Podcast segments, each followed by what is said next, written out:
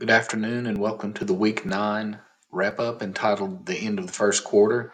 Monday, the 16th, will be the final day of the first quarter of the 23 24 school year, uh, leaving us with much to celebrate and much more to overcome. Happy Friday. Thank you again for the hard work and effort in Week 9. As mentioned in the heading, our, car- our, our current state of progress is clearer, and even though we have some data sets yet to be complete, our target dashboard is complete and useful for keeping track of our district's overall progress. Our work is cut out for us as we strive to reach our performance targets. So please follow the link in the text there to take a look at that. This week's wrap up has no overall theme, but will be a hodgepodge of information. The Right to Read. The Right to Read film by LeVar Burton was screened for the attendees of the Arkansas Association of Educational Administrators Fall Conference this week. There's a link about it in the text, although I think it's not active at this time, but there's information about future screenings. The right to read is being referred to as the greatest civil rights issue of our time, and the film focuses on the use of structured literacy and science of reading practices as the key to schools being able to give our disadvantaged youth access to the American dream by making certain they are able to read. It is important that each of us see this film and understand how it will impact our educational system, not just in Arkansas, but around the nation, as many states have already experienced.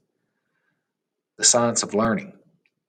We are all familiar with the science of reading, but be prepared for another research based professional development called the science of learning. The science of learning, like the science of reading, is the understanding of how our brains really learn, the foundational theory. And the next big thing in education is the cognitive load theory. There's a link to some information about it in the text.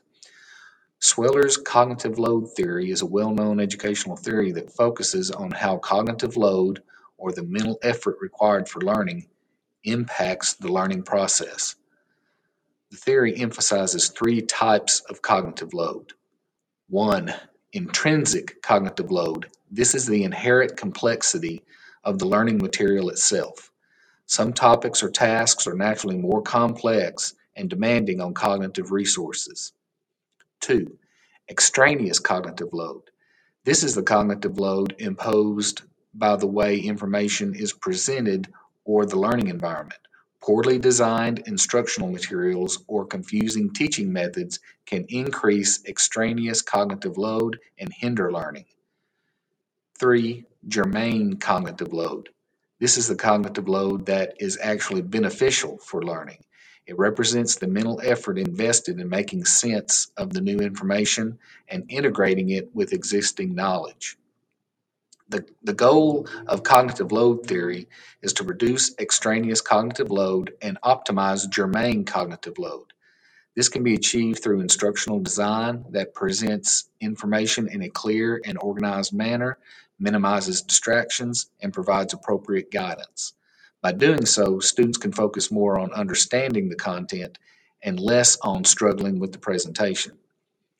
Eric Saunders from the DESE has published a book through Solution Tree called Stick the Learning. This book ties cognitive load to further concepts such as desirable difficulties. This sounds fam- similar to familiar terms to us, such as productive struggle and rigor. However, this is about balancing the cognitive load within your lessons so real learning occurs. Here are some key takeaways. Retrieving information from students is more effective than putting information in. One third of the time should be providing new information, and two thirds of the time making them recall it. CFAs should include formally introduced standards along with new ones, so the recall continues throughout the school year. When planning lessons, do not let rigor override student ability and do not let engagement strategies override the quality of the lesson. Closing.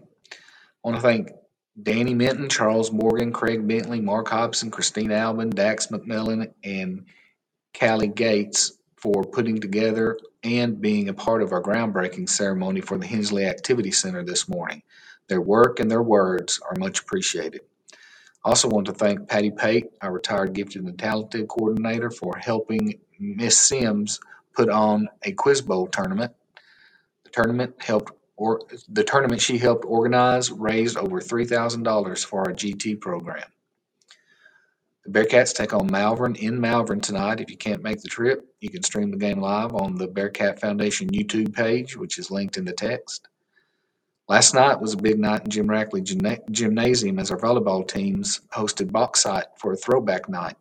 Janice Horton, former volleyball coach and Mena Middle School counselor, was honored along with the 2014 state champion volleyball team. Both junior and senior Lady Cat volleyball teams won their matches too.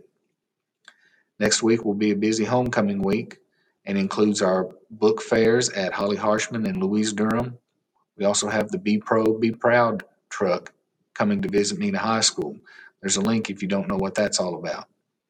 At Mena Public Schools, our students are prepared, our staff is supported, and our community is confident. Have a great weekend.